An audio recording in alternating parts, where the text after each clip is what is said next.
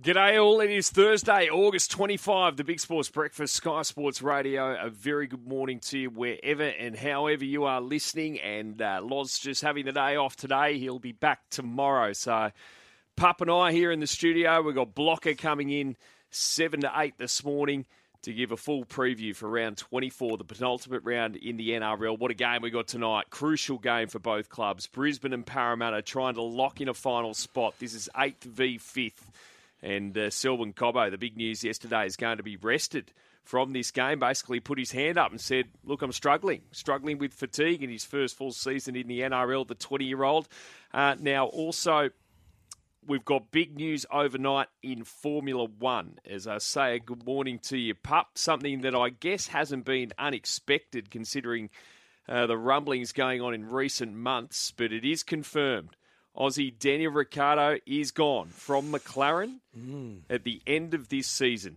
He's got a year left on his contract, so you can imagine they came to some beautiful mutual agreement where he gets a significant payout. His contract just to drive with McLaren is somewhere around the $21 million mm. mark. I'm guessing that's US dollars, of course, as well. But uh, they've said, quote, mutually parting ways. But let's face it, a few weeks ago, 21 year old Aussie Oscar Piastri was announced in the Alpine team. And he said that's not happening at all. His manager, Mark Webber, it seems like it's inevitable they've done a deal with McLaren. So Aussie mm. taking over Aussie, such is the uh, cutthroat wor- world of Formula One. Morning yeah, to you, mate. Yeah, morning, Mido. Morning to our listeners. Yeah. Um, well, it says mutual, but oh, I think it really depends where Ricciardo goes now. That'll determine whether it's mutual or not. If he's got another opportunity somewhere else, then I think he would have seen uh, the writing on the wall. I think there's obviously been um, a number of conversations over the past 12 months that have been disappointed with Ricciardo's performances. Ricciardo's been disappointed with the car. Um, so I think this is uh, well. I think we, we speculated this a while ago, um, and yeah, there's no doubt he'll get he'll get some. Well, I reckon he'll, I reckon he'll get all of his money. I reckon I'll have to pay him the full, if it's 20 million, 25 million, whatever it is, I have to pay him the full fee out. But I've got no doubt he'll find somewhere else to go. It's just, will it be in the Formula One? Yeah. Um, does he, you know, 33 years of age, does he still think he's he's one of the best drivers? Does he still think he can compete at the highest level? Um, is Formula One where he wants to be at, at 33? It's yeah, it's obviously not about money. He's, he's made a a heap of money throughout his career. Um, but I think he'll be disappointed with, you know, if, if he walks away from Formula One now, uh, uh, going on what a lot of people feel about his driving, I think he'll be disappointed with his results. No, he, he wants to stay in the sport. Yeah. He's made that pretty clear in their interviews in recent times. Uh, and you know, McLaren boss Zak Brown gave him well virtually the old full support of the board recently. Yeah, yeah.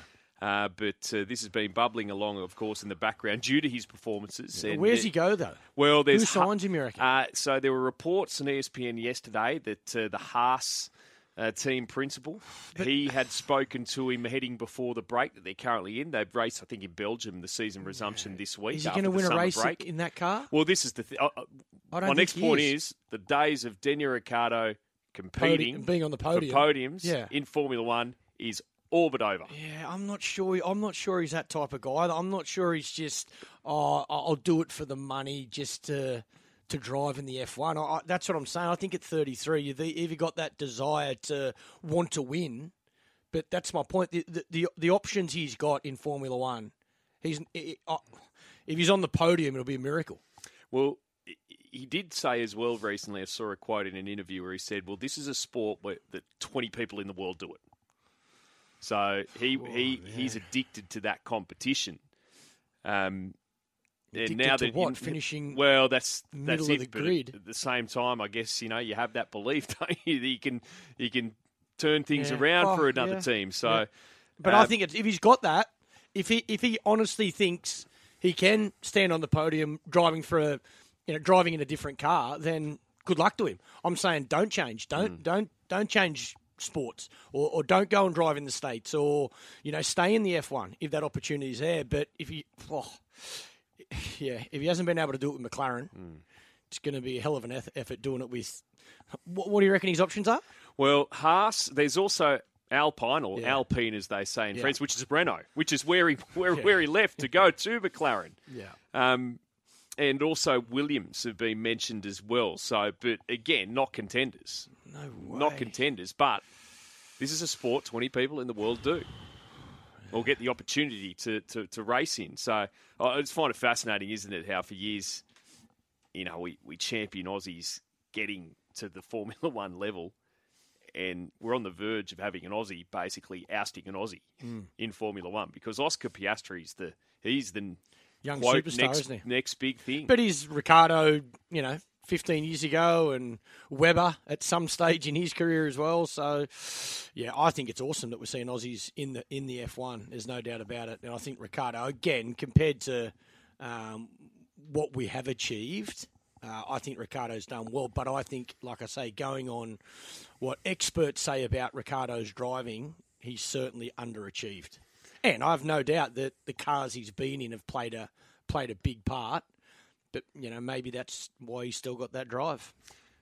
223 race starts, Daniel Ricciardo, eight wins, 32 podiums, has started on pole on three occasions. He's had 33 re- retirements. Uh, he made his debut, what, 2011, and he's finished third in the Drivers' Championship on two occasions, 2014 and 2016. And of course, it will be forever pondered. What if he didn't leave Red Bull? Yeah, yeah. I think he's probably asking himself that exact same question every single day. Uh, and on the text line here, uh, no name to it, but uh, the Alpine is a better performing car than the McLaren. He's a good chance of getting that seat and still being competitive. No name to that one. It will be fascinating to see. I hope he gets a seat elsewhere. Really hope he can, because it's becoming, like a lot of sports around the world, it's becoming a young person Yeah, sport. yeah, definitely. I just had a look. Oscar Piastri was born the day of my 18th birthday. How old is he? 21, 22, He's 21. 21, yeah. Gosh, that makes me feel old, Clark. How do you think I feel? hey, I'm catching up to you. so that is the big news this morning. Daniel Ricciardo gone from McLaren at the end of the season. No announcement yet from McLaren as to who will be filling the seat next year, but uh, all speculation is it will be another Aussie in 21 year old Oscar Piastri. Uh, now, tonight, huge game. Suncorp Stadium, 8th v 5th, as I mentioned, and the market with tab has the Brisbane Broncos $2.25 outsiders and Parramatta $1.65. Now, the Bronx won 36 to 14 when they met at CommBank Stadium just five weeks ago. Since then, the Bronx have won one of four, and that one win was against Newcastle. That barely counts these days, and that was at Suncorp as well. Oh, slap from you. Harsh. Let's be honest. Harsh.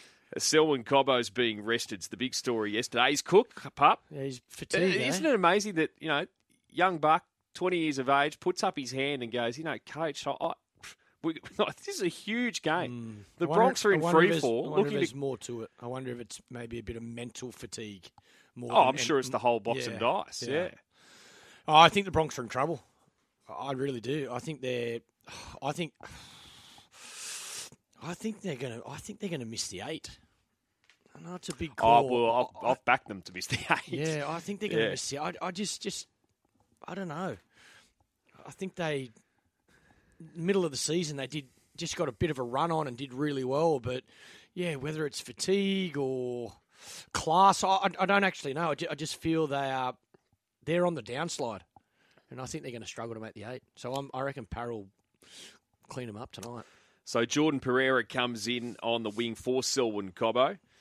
And Kurt Capewell, this is a bonus for the Broncos. He's so important to them, Capewell. He's passed a fitness test on his ankle. Mm. And Zach Hosking, who I know were this great Knights fans, he's into the 17 there at the Bronx. Of course, a Hunter Valley junior, Zach Hosking. A lot of Knights fans, I know when he made his debut, debut a few weeks ago, uh, were texting in saying, "Well, this is the perfect example of a bloke who should be playing there at Newcastle and how they, you know, haven't been able to hold on to their juniors, etc." So he's back into the 17, according to the late mail for that big, big game tonight. And uh, yeah, two twenty five the Bronx outsiders and a dollar sixty five there for the Eels. Uh, now, also last night, the All Australian team was named, and uh, the Swans were represented by Callum Mills and Isaac Heaney. Uh, GWS defender Sam Taylor in that squad as well. I'll tell you what, your uh, your new Essendon team. Mm. If, if this was in the NRL, we'd be talking about this for days.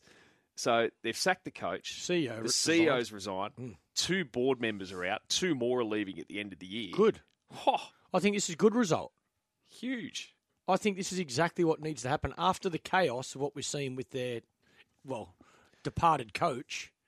Um, I, I, think they have no choice. I think Essendon needs to go in a completely different direction. I don't think their stock is that bad, but I think their the, the whole attitude around chasing a, you know, a, another coach back end of the season behind your current coach's back, um, I think was disgraceful. I, I think I, I think there needs to be accountability, and I think an acceptance that you know what what we've been doing over the past few years has not been working. Um, so there's a number of us that need to walk away. Now, just awful news in racing yesterday, and uh, Clarkey, these th- there was you know a trainer or a couple of trainers yesterday who made, had to make the phone call to a group of connections that you'd never want to make. Count De Rupee, who's been such a great little story for Robert and Luke Price there at Kembla Grange, won the Gong, second in the Golden Eagle, more than two point six million dollars in prize money, and you know probably still getting to the best of it. Unfortunately, yesterday in a jump out there at Kembla, just veered off the track through the railing Oh my god! and uh, suspected massive heart attack. And Tommy Berry was in the saddle.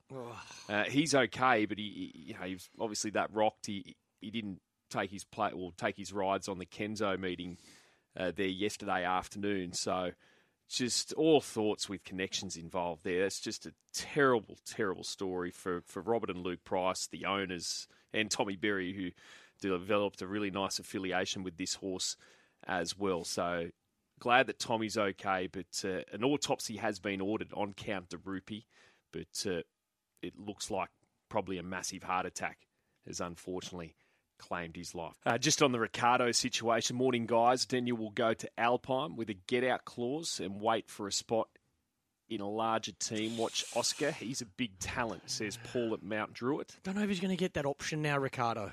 Well, you, you go where you can get a That's deal. what, that's what I think it's going to be. If he wants to stay, I think it's go where he gets a deal. He's obviously going to take less money. I don't know if he get get the clauses that he wants at 33 anymore. no. Go, you know, five years ago, three years ago, different story. I don't know if he'll get that now. Uh, also, here, if Ricciardo's as good as all reports are, surely one of the mega teams would have signed him. Fair point. Yeah, good point. Uh, and also, Duckman makes a good point here as well. Hey, boys, I'm not surprised really. He was the third oldest driver in F1 at 32. Let's compare him to Max Verstappen. He's only 24 now and started actually racing Formula One in 2015 as a 17 year old. Uh, Ricciardo's problem is his boss Zak Brown thinks the drivers are overpaid already, so he wants to slash the wage bill by 24 million US that Ricciardo gets and bring in a young developing racer, e.g. Piastri. It's a tough gig considering the limited opportunities and money involved. Uh, yeah, I think you're pretty well spot on with a lot of those points there, Duckman. Now, on the back page of the Daily Telegraph, Tevita Pangai Jr., who uh, people would have seen is uh, an omission from the Canterbury side. They got Canterbury? They've got the Sharks, don't they? And they're very, very big outsiders uh, for that game. Yep, dollar seven the Sharks, eight dollars fifty the Bulldogs, twenty one and a half start for the Dogs. So Tevita Pangai Jr. Uh, 925k walk-in park is the headline there, and Phil Gould confirmed on social media that uh, Pangai has been dropped this week. So there you are. You're going to see a 900k plus player in the New South Wales Cup playing against Newtown at the Grand Old Henson Park Saturday afternoon. Josh Addo Carr has gone into bat, saying it'll be a blessing in disguise for Tevita Pangai, and uh, that uh, you know denied accusations he's got an attitude problem, etc. But it's not the first time we've seen a big money player uh, drop from a team. But uh, he's had an interesting career, Pangai, that's for sure. Damaging at his best, and uh, here he is getting dropped. Naturally, at his worst last year when he went to Penrith for that small period, looked to be really going well as he went into that system. Then he got injured and wasn't available, of course, uh, for the GF at the end of the season as he went from Brisbane to Penrith, and now he's here at the Dogs. So uh, one for Cameron Ciraldo when he gets there next year. Sort out this. Yeah, well, he's one of those players, isn't he, that we see in all sports that's extremely gifted and talented, but just hard to manage. Just, I don't know if it's, you know, stuff that happens off the field, the environment he's in, or um, you know, he just cannot, he can't get the consistency he needs to be able to perform at the highest level day in day out, and it's a tough one as well because I think if you don't manage him the right way, he can be destructive to the squad, to the team. So you've got to, yeah, I think he's he's an X factor player. You want him on the park, but you want want him at his best. So I think a new coach, that relationship, I think is going to be extremely important. How he, he sets that tone, Cameron Ciraldo, and and finds a way to get him to trust him. I think that's that that's the key. It's just a nightmare for clubs when they got players like that taking up their salary cap, playing at half their value. But that's what Ask the Tigers. But that's what money can do sometimes as well, Mido. You know, you, you get this ego that you you think you sit on top of the world and you deserve, you know, you deserve everything. You, you, you forget that the reason you got to the NRL or you got to playing cricket for Australia was was hard work. You know, a lot of hard work, dedication, and you look around you in that squad, and everyone's you know put in the same work. So if you if you're not going to be if you're not going to put in the same amount of work, then you're letting your teammates down, but you're letting yourself down as well. And sometimes you do. You need that kick up the backside. Uh, also, back page of the telly. Does anyone in rugby league throw more hand grenades than Wayne Bennett? Seriously, he, is he's Him and Gus, I think I reckon those two probably throw the most. No, I think Bennett Bennett does it with a real Yeah. purpose. I think Gus just wants to ignore everyone, to be honest. Um, but I mean, Wayne Bennett the other day just openly, and, and he goes, it's it's obvious when he wants something said, he goes to Peter Badel, journalist of the Courier Mail. Yeah. It's the same every time, and the story comes out through the Courier Mail, exclusive. Wayne Bennett says this, and he's saying it because he wants it out, and naturally. Souths, his old club, not happy with him the other day coming out and saying, particularly at this stage in South season, and they're obviously at a pretty sensitive point in trying to retain Latrell Mitchell, Cody Walker, Damien Cook. So l- leave Latrell alone is the headline on the back page of uh, the Telegraph. And well, Blake Solly, speaking to News Corp, has said that you know, unlike Redcliffe, we've made it clear Latrell is our priority, along with other senior players we have at the club. Because Wayne Bennett basically said Munster's the priority, but if Latrell's available November one, yeah, we'd love to have him. We'll find every way possible to try and get Yeah, him. but get him to like South. South why why do they even react? Why don't they just? Everyone knows Wayne does it. Why don't you just sit there and Wayne's entitled to say whatever he wants and chase any player he wants when they're off contract. Well, I guess it, It comes. should be like, mate. If South feel that way about Latrell, then all you got to do is tell Latrell. You don't need to tell anybody else. You don't need to tell me. You don't need to tell the fans. You don't need to tell Wayne Bennett. Just make sure Latrell knows that we want him. The Rabbits want him. Wayne hasn't got that benefit right now. He can't go to Latrell and say it to him. He has to go through the media. Souths have that benefit. Like why? Like uh, this, all this does is cause distractions for Souths at the moment. I guess Wayne Bennett has intimated previously that he won't go to his old club to poach players, so to speak. Mate, let Wayne do whatever Wayne wants to do. He's not playing the ball. He's not tackling a player. He's not passing the ball. He can do whatever he wants right now. South, focus on playing good footy. If you were wor- CEO, chairman of the board, if you were worried about what Wayne is saying, then walk straight up to the player and say, mate, you're not going anywhere. We want you. And Cool. we will find the money. The conspiracy theory on this pup, which they were discussing on NRL 360 last night, is that this is all a ploy from Wayne Bennett to put pressure on Cameron Munster.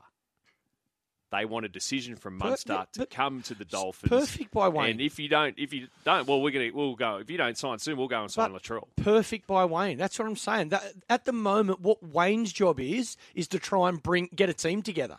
So he's just doing his job. I'm saying Melbourne Storm, Cameron Munster, South Sydney, Latrell Mitchell. Just don't get involved in it.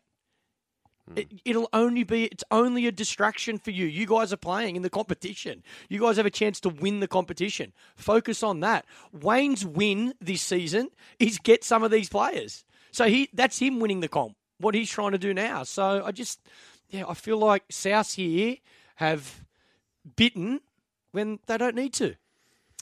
Uh, in the Sydney Morning Herald, Joey Johns' column today under the headline "Eels have been horribly inconsistent, but just well, but don't write them off for the title just yet." Uh, singing, singing from a very similar hymn sheet to Loz. In that regard, Loz has said he's sticking with the Eels. They can still win the premiership, uh, citing their two wins over Penrith this year, their win away to the Melbourne Storm earlier in the season as well, and uh, he says that they're still a threat in this competition. The Eels, huge game tonight, and he's tipping the Eels to win by 12 there tonight. Is Andrew Johns also uh, on the back page of the Australian? We spoke about Essendon before. Bombers board hit by brutal uprising is the headline there. Uh, Hawkins honoured as All-Aus captain. So Tom Hawkins, the Geelong forward, named captain of that All Australian squad selected last night. And Smith can't wait to tee up at home. Cameron Smith, following on from Mark Leishman the day before, in officially announcing that he'll be back for the Australian summer of golf. So looking forward to seeing our two biggest names, he'd say, along with Adam Scott, of course, and Jason Day on the PGA Tour. But uh, Smith and Leishman definitely home uh, for the summer. Big morning on the show coming up. Josh Reynolds, 10 minutes' time. Paul Gow. Tour Championship in Atlanta starts later tonight. And in the early hours of tomorrow morning, the top 30 players in the FedEx Cup competing for massive, massive money. And of course, we will be represented by Cameron Smith and Adam Scott. We've got Adam Pengilly uh, give us a bit of an update there on what's going on with Ben Hunt at the Dragons as well. He's written a story about that in the Sydney Morning Herald today. We'll get him to tell us about that. Steve Blocker Roach, of course, 7 at 8 a.m. to preview round 24 of the NRL. Shane Crawford, Hawthorn champion, just after 8 o'clock. Brad Davidson we'll get his mail for today and look ahead to Saturday as well. And Phil Moss and uh, Mossy can answer all your questions on what's wrong with uh, Liverpool instead of bagging me all the time. Welcome back to the Big Sports Breakfast. And on the text line here, hopefully Loz is studying the form for his multi tomorrow with all his free time today. Yes, Loz off today and back tomorrow for Friday. So you're stuck with us, pup. Yeah, I feel sorry for the listeners just dealing with you and me. But well, we've got uh, Blocker for an hour. Oh, yeah. Actually, i got to say, uh, no disrespect to anybody else we have on the show, but Blocker's segment every week I think is my favourite. I think you just don't know what you're going to get from Block. I can't wait to see. Is he bring? He didn't bring his paper in last week. I was a little disappointed. Normally brings his newspaper in. He's got all his notes written down. Um, yeah, he's my He's, he, he, I look forward to him every single Thursday. Can I just ask how you're going to explain yourself to Josh Reynolds when we speak to him in about 60 seconds? Yeah, time? okay. I forgot about Joshy. So Joshy's top of the list and then block. Is Jeez, Joshy mate. back in town? He's back in Sydney, isn't he? Yes. Yeah, he's come back. He's, yeah, he's had back. his first full week back, so uh, he's coming up shortly. Big I how his training's How do you reckon you go train like through your career? He's a good trainer, Josh. You always train with your teammates. Mm and I reckon training with other people just gives you a bit of a lift. Drives you, doesn't it? Wonder how he's going, trying to get himself back into shape or stay in shape on his own. Wonder if that's difficult for him. Joshy, morning to you, mate. Morning, boys. How are we? Yeah, good, thanks. You awake, buddy?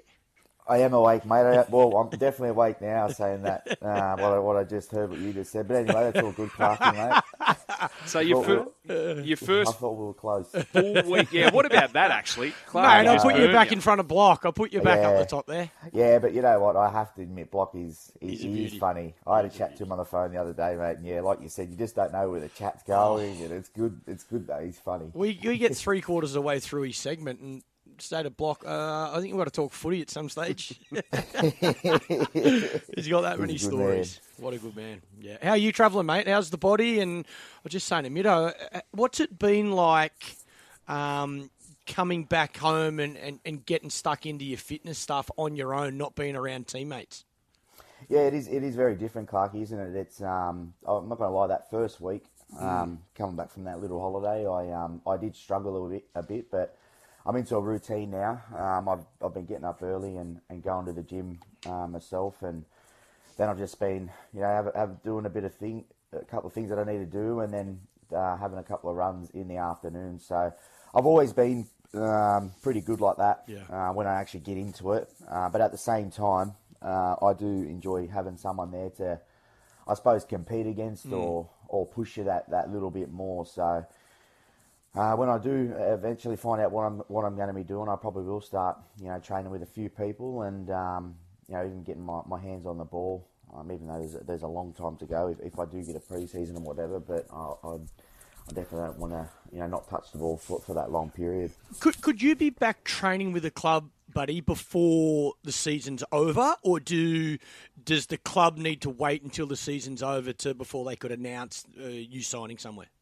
Yeah, uh, no, definitely not before the season's over, Clarky. Um, but I will be, you know, I've I've gone to see, you know, a few of my um, mates, you know, who, who are physios and whatnot, just to make sure, you know, I'm not doing anything because when you are by yourself, you know, you're not, I suppose, fully worried about about your body, and I just don't want to do anything over the top or, or whatever. But yeah, whenever I do, um, you know, make that decision or, or get the heads up from someone, I'll, I'll probably go in there and you can they can give me a program and you know because obviously a lot of the boys have been playing this whole time and I haven't really been playing, so I, I sort of want to, I suppose, get a bit of a bit of a head start and a bit of a jump on everyone and, and you know make sure I'm, I'm raring to go uh, when preseason does start. Any news on that front, mate? Many meetings? Mm, you know, I feel every week I come on here, I've, I've got absolutely nothing for you, but.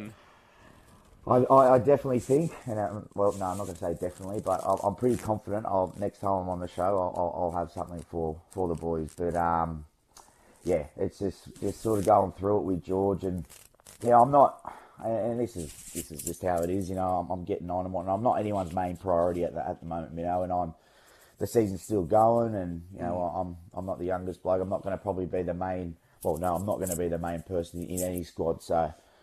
Um, I know, you know, George has thrown everything out there, and you know, I'm I'm waiting for his call. I'm waiting by the phone for his call, but at the same time, I'm um, yeah, I'm, I'm, just ticking over, mate. If clubs do want to meet with your manager, Joshy, do you would you do you go with him, or do you leave all of that to him? Sit back at the moment, concentrate on your fitness, and let's just see how things pan out. How, how does it work for you personally?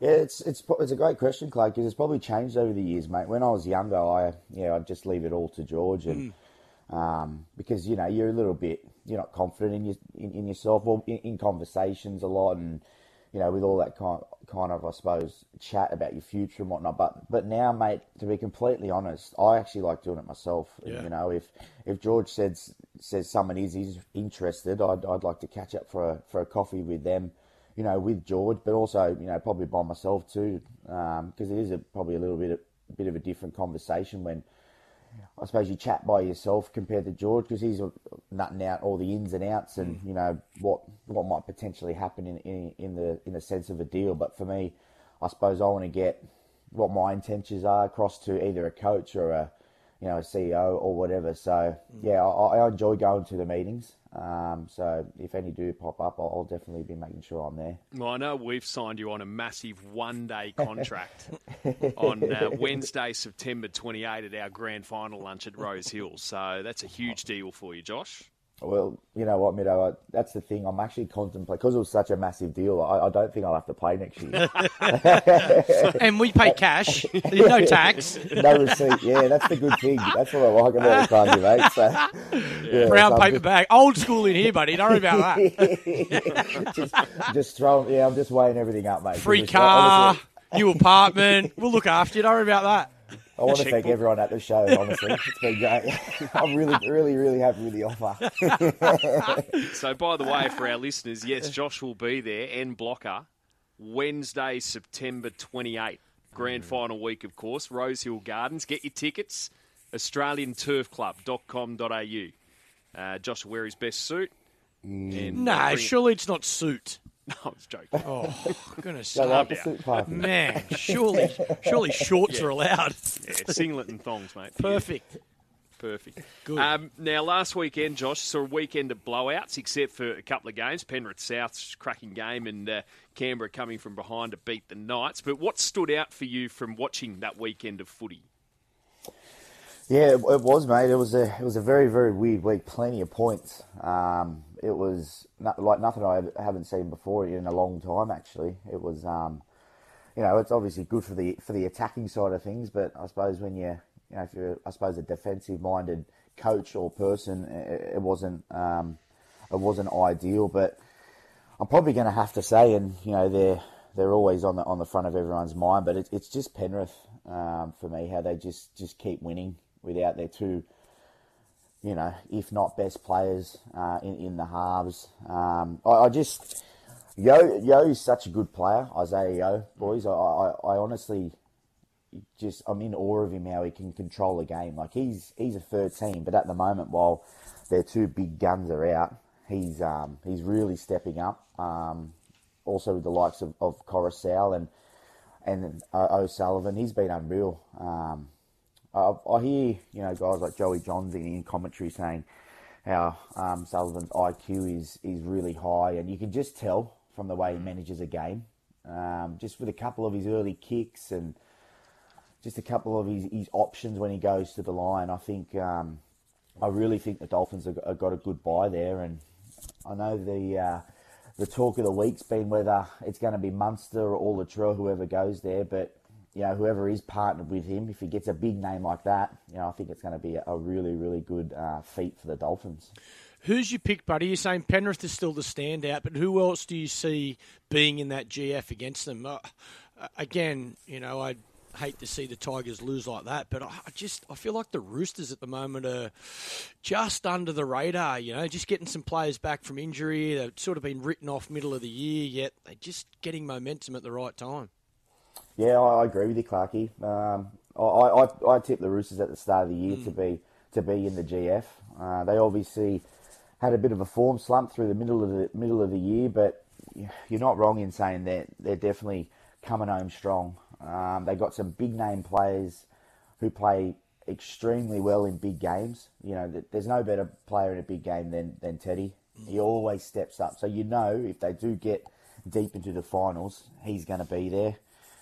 I I really really like South boys to be honest, but then last week showed me a couple of things that you know I think when when things are good for South, they look probably the best out of anyone especially when their backline's flowing. You know, when Cody Walker and Latrell are getting it right. But I feel when they were put under a little bit of pressure last week at stages, they sort of they felt the pressure. They were, they were throwing the ball around and you know probably coming up with a with a couple of options that in big games will make them will hurt you. So. I, for me, though, for me, uh, I think the Sharks are a really, really sleeping giant. Um, I think Nicho Hynes and Matty Moylan's combination at the moment is, is unreal. Like I know they played a, a, a, very poor Manly side last week, but a couple of their just little connections. Um, you know, I think they scored two tries, you know, off each other, and they got some big boppers. Royce Hunt stepping up, you know, really finding his feet. So for me, boys, if I was, yeah, if I was in the finals, I definitely want, wouldn't want to be coming up against the Sharks, but I think it might be a Sharks Penrith grand final. There you go. Sharks Penrith. Yeah. Yeah. Gee, what a performance from Craig Fitzgibbon.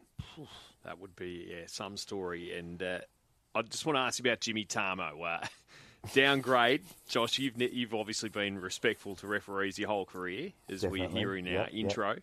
Uh, but James Tamou got a downgrade. Fair, or should he have got two weeks? Because uh, a lot of people blowing up about it. I don't know if I'm getting soft to my older age, but I'll be. I was happy with one week. Uh, what did you make of it all? Because uh, you know, we haven't seen an outburst like that from James Tamou, but on the other side of the fence, the argument is he can never ever speak like that to an official. Yeah, and that, and, and you know that from a young age, Mido, don't you? You know, you're taught that you're not allowed to speak back to the refs, and um, but for me, um, I definitely, definitely am glad he got a downgrade because I think in these scenarios, a, a bit of common sense has got to come into it. Jimmy Tamou is probably the most respect, if not one of the most respectful guys, you know, on a footy field to the refs.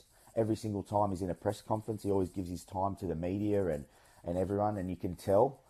And he was getting beat by 70 odd points in a game, and he's the captain of that club, and it could have possibly been his second last game for the club. So you can just tell, you know, he balled over. And as you know, like you said, there's all there's always going to be people that say, "Nah, stick with the two weeks." But if he'd done it before to a ref and this is his second offence, give him the two weeks.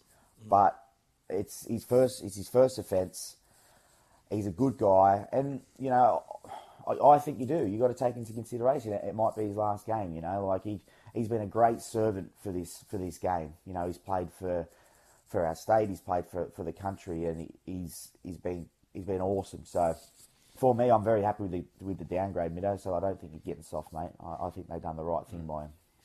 Just on the season, we've debated this week and whether it's too long or not, and uh, in in light of the blowouts we saw last week. But uh, I was looking. Like, the Super League's a long season, isn't it, Josh? Like twenty, I think it's twenty nine games plus your Challenge Cup games, and that's before you play finals as well. If you if you happen to make it, uh, what's your opinion on, I guess, the length of the season we have in the NRL? Twenty-four games, uh, naturally plus finals. Yeah, it's, it's funny you say that, mate, because I, I that was always my G up to all the um, to all the English blokes. Oh man, the, that's a tough season over there, and they're like, "What are you talking about? We play about twenty extra games over here." So, yeah, it's it is a bit of a um, it's a tough one though because, like you said, there, there were plenty of blowouts last week, and it, they don't tend to happen in the Super League either. Middo, to be completely honest, there's there's a few here or there, but that's just because of the the competition is nowhere near as close over there either. Like there is, you know, some teams that, you know, week in, week out will struggle to go with the big teams. But I just feel for the NRL, I just feel some of the good teams at the moment are really, really good. And they can do it week in, week out.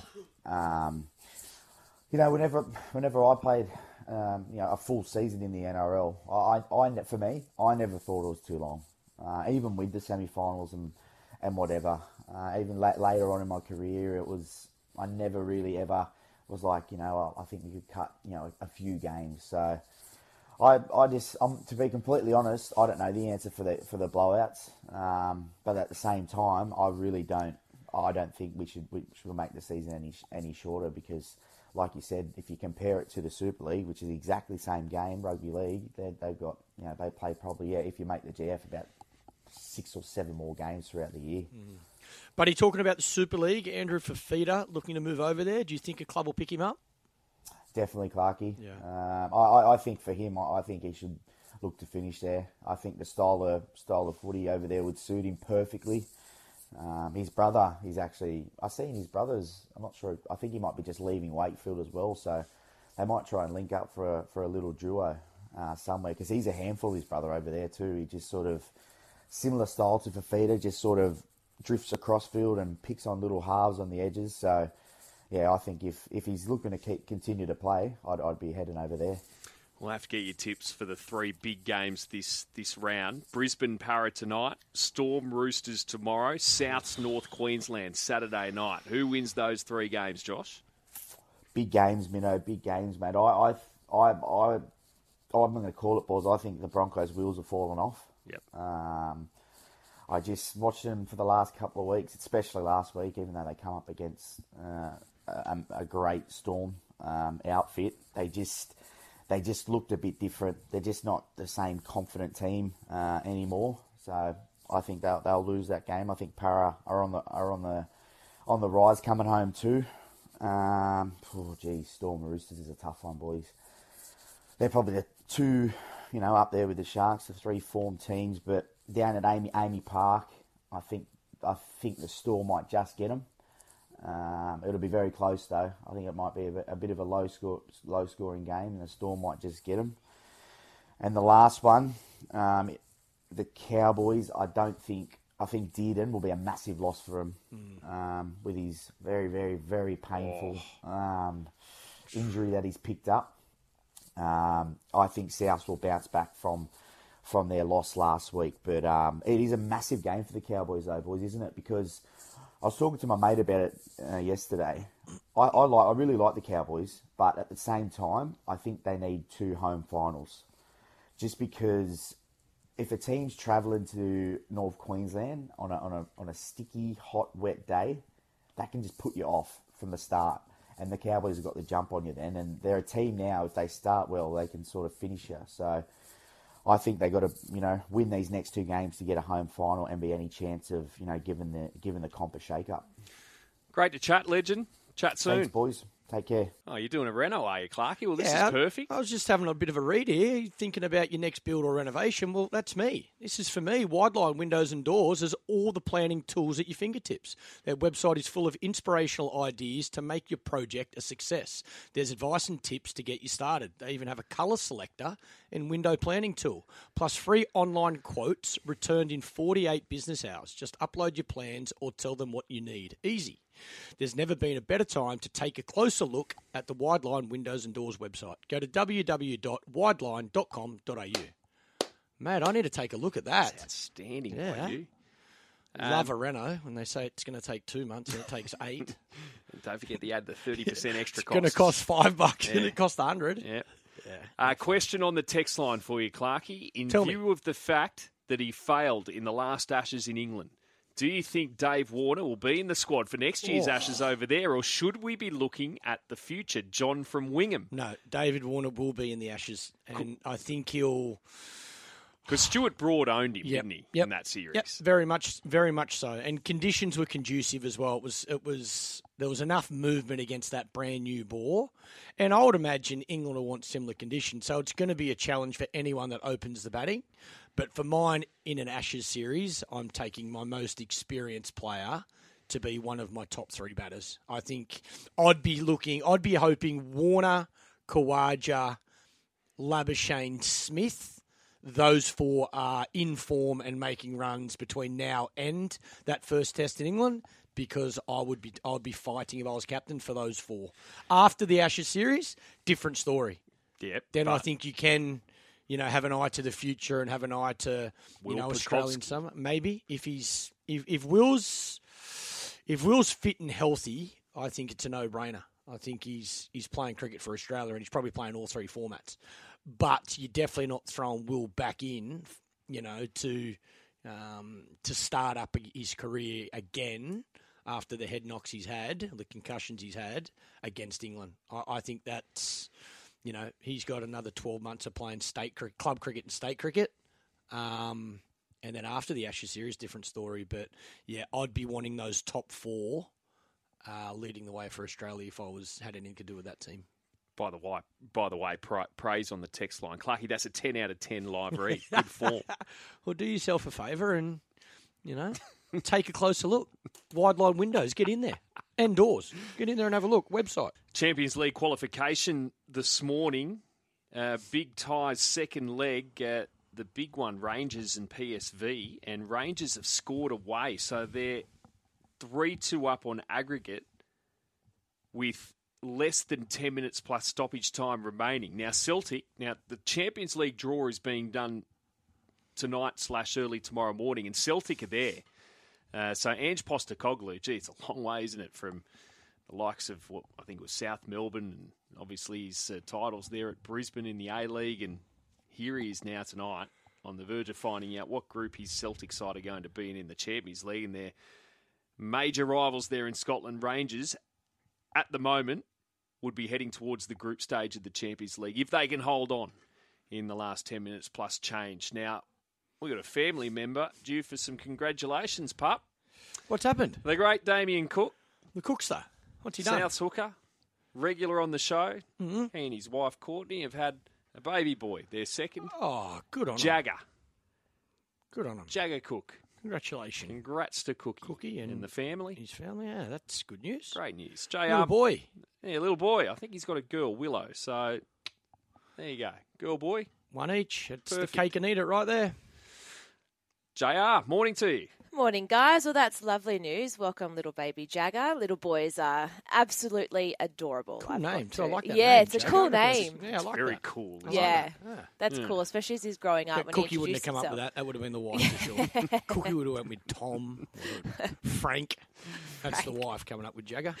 Mm, Well, huge congratulations. That's a, a really great news for a Thursday morning, guys. Um, now, the US Open starts next week, and obviously we'll cover it extensively here on the show. Roger Rasheed is going to join three times throughout the week to obviously give his thoughts. But as always, boys, Novak is making headlines all for the wrong reasons, and it's the fact that he won't be able to play because as a foreigner, he's still unvaccinated against COVID and they can't enter the country. And I think he's sort of been hoping that he would be granted a visa because unvaccinated American citizens saw rules start to be relaxed earlier in the year, allowing them back into stadiums and to venues. And I think Novak's just been holding on that he would be able to go and play. And tennis legend John McEnroe has come out is in Novak's corner, just saying that the likelihood he won't be playing next week is a joke and absolute BS. But Novak has also been labelled as selfish by some tennis journos out there because he hasn't withdrawn. It means that another player hasn't moved up into automatic spot for the main draw, and they're speaking in particular about world number 242. He's a,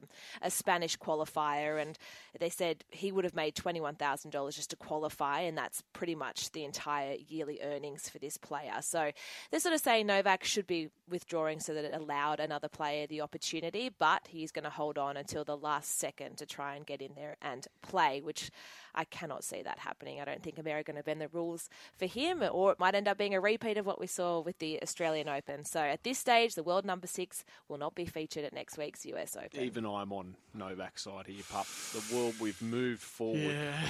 in this regard. I know it's still a factor out there, COVID, but I'm not going to get into the medical side of it. Uh, too heavy for a for a Thursday Yeah. morning, but I think you know we've all a lot of us have gone and got vaccinated to protect ourselves. Mm. So I think it's just we're moving forward, aren't we? No Well, should be allowed to play in the You US ask, Open. you're asking the wrong person. I just come back from Europe. Yeah. Where, where, Yes. where you Mate. see Yeah, I- in the states, didn't- it's the same. I don't know. COVID exists. There's Yep. not one mask. There's not one person caring. You know, the old stay 1.5 metres away. Oh, I don't think so. Everywhere you go, there's queues. It's like it is 100% back to normal. So it's funny, you know, different parts of the world. But I, I, I thought the States was exactly the same. From everyone that I talk to that's travelling Hmm. Definitely. to LA and New York, they're saying it's you don't see a mask. Mm. You don't need them on the planes. You don't need them at the airport. So why is it different for sport? Mm. Yeah, and it's the same. I was the same as you, Clarky. I've just come back from the UK, where you don't even have to isolate if you have COVID. They have one in twenty-five have got COVID in the UK, and they're all just walking around Yeah. with it. So we, I guess, we do have to get to the point where we're told we have to learn to live with Well, it. we're the same here. You, if I've if I've got COVID in Europe, I, no one knows. I still get on a plane. I don't have to test to get on the aeroplane. I don't have to test when I land in Sydney. You don't have to do anything. No, although here we are still supposed to isolate if you get it. If That's get- probably the only difference, really. But yeah, we've been told we have to learn to live with COVID, and this is all part of it. So yeah, it would be interesting to see what happens. But he did say back at Wimbledon that that was probably going to be the last Grand Slam that we would see him featured in. So that does look as though that's going to be the case. And boys, just some really sad news yesterday, and this was all sort of coming as we came off air and I actually found out because Jared you were on your phone and you hear you go oh no really upset. And it was because the gong winner Count de Rupee died following a suspected heart attack at track work at Kembla Grange. Now he was a beautiful horse that was loved by not just his stable but just the whole racing fraternity. And he was known to be like of a really beautiful kind nature. So he recorded over two and a half million dollars in prize money across his career. He raced 21 times. He had seven wins. And Tommy Berry was aboard him at the time of the when he wasn't injured at the time of this track work incident, but he was understandably upset and so stood himself down from all of his rides yesterday at, on the Kensington track meeting. So just really, really sad news that went through the racing fraternity yesterday. Yeah, he was having a jump out, and Yeah. uh, unfortunately, just went amiss and Mm. went through, went sort of sideways through the railing, and yeah, clearly something catastrophic had occurred with with Count de Rupee. They'll have an autopsy, but it looks like probably a heart attack. But that is just, I just feel so sorry Mm. for the connections and for Robert and Luke Price. I've, you know, imagine making that phone call to the connection. I've, I've seen that ha- done before. I've been in a stable when a horse has unfortunately uh, passed, and I've, I've, I've seen a young trainer uh, come back to do it. He had to actually leave mid-interview to, to go and make a phone call after he received the news to, to the owner of the horse, and you know I had to give him twenty minutes, half an hour, just to, to compose himself. I, won't, I won't say who it was, but yeah, it, it's a, a shocking thing. So just really feeling for all the connections there of Count de Rupee. Um, terrible news. Yeah, really, Such really sad. The racing game, the highs and the lows. Yeah, very much. Uh, thank you so much, JR. We've got uh, Paul Gow coming up shortly. The Tour Championship in Atlanta starts tonight. And, uh, well, of course, they start on various scores based on where they're finished in the FedEx Cup rankings heading into the, the Tour finale. So Scott, Scotty Scheffler starts 10 under. Patrick Cantlay, 8 under. Xander Schauffele six under. Then you got Sam Burns at five under. Then Cam Smith, the Aussie, who will start alongside the likes of McIlroy, Tony Finau, at four under par. Adam Scott, who's snuck in to the top 30, starts at even par. So starts 10 shots off the pace. Smith, six, six shots off the pace. And the prize for the winner, something around the $25 million mark Australian pup. Be nice, There you know. go. That'd be nice. Wouldn't There's it? a reason to put your head down and do your best. Yeah. 25 mil. It's half it in tax. Yeah. 49 cents in a dollar Got a good account in? Australia. Creative accountant? Mm, Not sure you can do much with that, though. Can't imagine you can pay that into your company, unfortunately. But anyway, half a lots is lots. Gowie, morning. Morning, fellas. Hey, I don't think it's tax that goes into your um, your tour account in your retirement fund, and that uh, that's the best in, in all of world sports. How And good. Not tax, so Oof. go no forty nine cents in the dollar. Tax free prize money. How good? Well, it's not prize money actually. That's not classed as prize money. What's it classed as? And it's kind of, I think it's it was classed as bonus money, but it's yeah, It's like the lotto. called an annuity. Powerball. Yeah, like Powerball. Nothing wrong with that. It goes into just a, a fund into your retirement So you can't touch it until then. No, well, you can't touch it. There's a number of categories. There's four different uh, retirement uh, pieces in your SWAB account, and Okay. um, they'll go through that. But the indirecting part, and this is typical of a player who's just got $20 million, is how do you pay your caddy? Mm. They don't get the actual money up front, they, and then they've got to pay their caddy 10% of that. So, um, yeah, how they how they do that. But you know, everyone that wins it is is got bucket loads of money anyway, so Uh, Gow- yeah. they'll be okay. Yeah, no, they'll be fine. they will be fine. Uh, Gowie, great news on the home front, though. Really looking forward to this summer of golf, which uh, we've just been, well, crying out for considering COVID, and uh, we've got some big names coming home. Oh, we sure have. You know, Cam Smith is, is committed to the Australian Open. Uh, there's Minwoo Lee, Lucas Herbert, who have already done, it, already done it. But yesterday was Mark Leishman, uh, Adam Scott. He won't be far away. Uh, they'll be all all back. And this is what we've missed out on. I know COVID's been there, but th- this is part of the whole LIV thing and the PGA Tour. Is that, that the PGA Tour when they started that wraparound season back, you know, eight nine years ago, it sort of destroyed, not sort of, destroyed the Australian Tour. So the PGA of Australia and Golf Australia have really struggled to get big names down here. They've had to pay ridiculous amounts of money to get big names down here because they don't want to miss out for the following season. So the following season, 2023, starts in after the President's Cup, basically. So um, it, it, it's destroyed our tour. So we can't get those guys back, and it, it's hard because they've set up shop in the US and all that sort of stuff. So it is great news. Now, let's face it, these are the three: Adam Scott, Mark Leishman and, and Cam Smith that have supported the Australian tour for the last five or six years, and Adam Scott for the last twenty. Like he's come back every year, and and doesn't get a lot of pats on the back, I can tell you. But um, the Australian crowds love him. But having the new breed of guys like Minwoo Lee and Lucas Herbert and Cam Davis uh, come along, that that'll be fantastic. So it'll be a big summer of golf. What about this LIV tour, buddy? We got any updates? Uh, any new signings? Uh, anything happening this week? Well, okay, it's all going to happen, and I know there's rumours and there's more rumours, and I've been on the phone talking to caddies of what's the talk. Uh, there is big talk after this Tour Championships is done uh, this week of the 30 players. There's a number of those 30 players that are announcing that they will be heading to the LIV. Uh, it's all speculation that it is Cam Smith that he's going, but the other one's Hideki Matsuyama. If that is true, that is massive. Um, they're talking 230 odd million dollars for him to, to head over there. That'll be a big market for that LIV tour. Um, and I'm, I'm thinking at the moment the PGA Tour are scrambling as much as they possibly can to keep someone like Hideki there because that's a you know obviously for a TV market it's huge.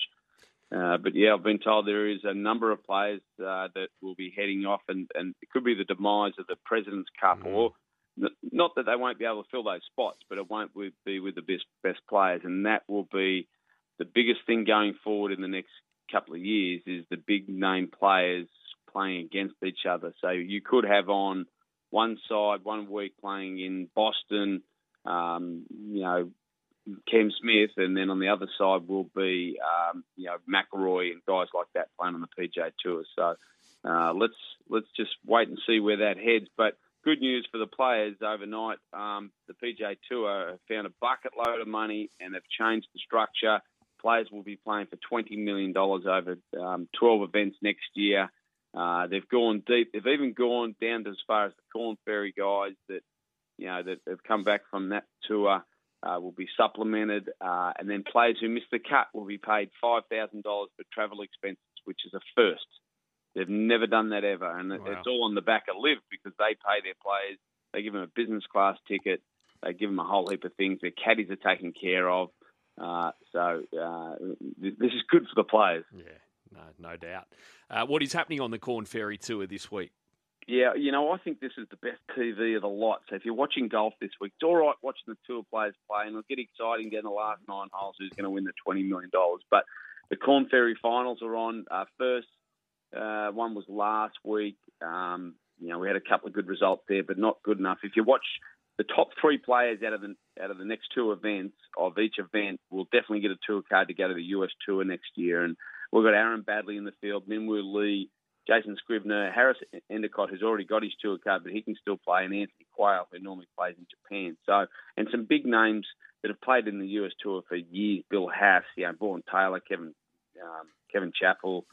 Uh, they're all playing, and they're playing for these spots, and so they're not playing for the money per se. It's a million dollar purse, but you know, I think about 180,000 goes to the winner. They're more playing for those spots to get back on the US Tour and play on you know, for, for bucket loads of money. So uh, I reckon it's the greatest TV. This is where you're going to see some really good shots and some really bad shots, some nervous players, how they handle themselves down the stretch when they're playing for more than money. They're playing for a tour card and a job for next year. Okay, the Tour Championship, the top 30, and uh, Tab has a market for, well, the event including their starting scores and excluding their starting scores as well. So, what are you thinking here, Gowie? Oh well, I, have gone for the just the, the tour champs um, because ten shots is not much. If you're Adam Scott and you're ten shots back over 72 holes, that's that's really not that much. Um, you know that can all be whittled away in in two days. Um, I'm going for Jon Rahm here. He is at three under. They're currently seven off the lead. Um, Patrick Cantlay and Scotty Scheffler have been playing exceptional golf. I'm hoping they back up a little bit, and they're going to have to back up a bit for, for players down this far to you get a wriggle on. He's at fifteen dollars, and then I, I, thought the guy who's sitting down at twentieth at eighty one dollars was a really good price. He's at two under par. Is Viktor Hovland. Um, had a had a tough British Open. Um, struggled with his confidence, you know, two, three, four weeks after that, but he's starting to turn it around with his game. So um, I thought at 80, $81, uh, that was a, a, pretty good bet. But it's um, uh, there's only 29 players in the field. Will Zalatoris pulled out with oh, a back yeah. injury, so that means he's out of out of the President's Cup uh, which will be interesting. But um, yeah, you know, Scheffler is definitely playing well, and so is Cantlay. And you know, with Cam Smith taking the week off last week, he sits a little bit further back. But what, just watch out for this gritty guy. Like they've been throwing grenades at him the last couple of weeks, the press and all that sort of stuff, and he, he thrives on this sort of stuff. It's it, it's like he is playing in the state of origin. It's like he's just taken that on, and he um, he can't wait for the battle. So expect him somewhere up there. Bring it on. Good on you, Gowie. Thank you. Thanks, fellas. Adam Pengilly, good morning. Morning, Jared. Morning, Clarky. Morning, buddy. Now, just uh, I'll read this text out right at now. Actually, that's tragic news. The Price family are top class. They've waited thirty odd years for a horse like that. Yeah, awful news with Count de Rupee yesterday. Yeah, absolutely terrible, isn't it, Jared? Uh, when the news came through yesterday morning, I think everyone in the wider racing fraternity was absolutely stunned. It just goes to show how fragile and fickle, uh, fickle the racing game can be, can't it? And I echo Rod's sentiments that Robert and Luke Price have been training for many, many years down the south coast. In more recent times, they've shifted their permanent base to Kembla Grange, and to find a horse like Count de Rupee, who's won you know more than two million dollars in prize money, obviously went extremely close to winning a Golden Eagle, won the Gong in their hometown, which was a massive, massive thrill for them.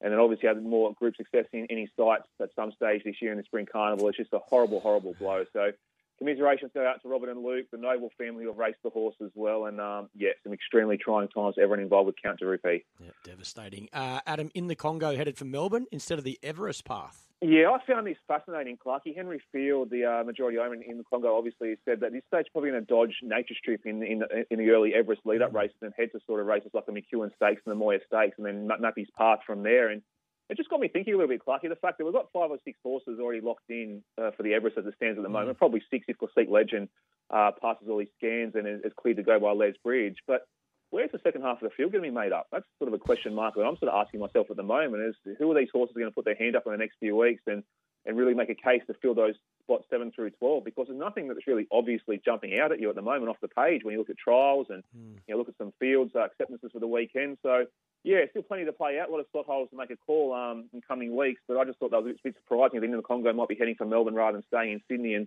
and trying to tackle on Everest. Now, Zoo Tiger yesterday, this is the one UN Davo tip, didn't wasn't it? Yes. Yes, yes. yeah. I remember we had John O'Shea on a, a, couple of months ago as well, and he he nominated this horse going forward as one to really watch, and surely it's going to be headed towards Group Ones.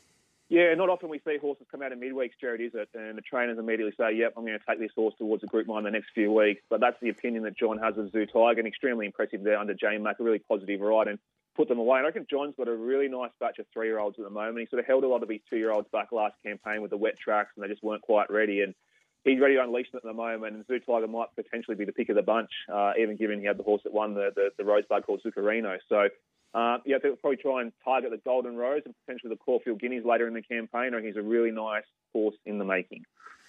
Uh, I want to ask you about your story in the Herald today in regards to Ben Hunt and the Dragons. Now, when I read this, I just thought, well, what does this tell you about the confidence in the coach there overall around the club? In uh, that Ben Hunt, what he wants to have a clause in his next contract basically linked to Anthony Griffin and whether he's there or not? Yeah, there was a very brief question Jared asked by representatives of the Dragons saying, can we have Ben's contract tied to the future of Anthony Griffin, basically, and ho- obviously hoping that Griffin will stay at the club beyond the end of next season into 24 and 25. And the Dragons probably understandably and quite quickly sort of dismissed that, uh, dismissed that notion and said, no, we won't be having any player who has their contract tied to a coach. So I don't think it's going to be a, a massive issue in terms of the negotiation, but it was just a, I suppose, an ambitious question that was lobbed by Ben Hunt's team to, to the Dragons, see if they'd entertain that idea. Uh, listen, Gerald, I think I think you'll probably stay at the Dragons. I don't think there's going to be too much concerns there, but there's obviously you know a little bit of ground they need to make up between the two parties. There's been reports that Ben's been lowballed and, and offer, offer around $700,000, $750,000 a season. You speak to other people involved, and they say they're definitely adamant that the offer has an eight in front of it to start off with per year. So they've got to find some common ground. I don't think he will leave the Dragons. If you're putting a gun to my head and asking what do you think he will do, but they need to get this negotiation sorted pretty quickly because Ben Hunt's going to be on a plane for the World Cup in about five or six weeks' time, and the Dragons don't want to leave this this negotiation hanging over for that World Cup. So plenty to play out at the moment, and uh, with the best club's best player and their captain off contract, they need to get this sorted ASAP. I reckon. Thank you so much, mate. Have a good day. See you, boys.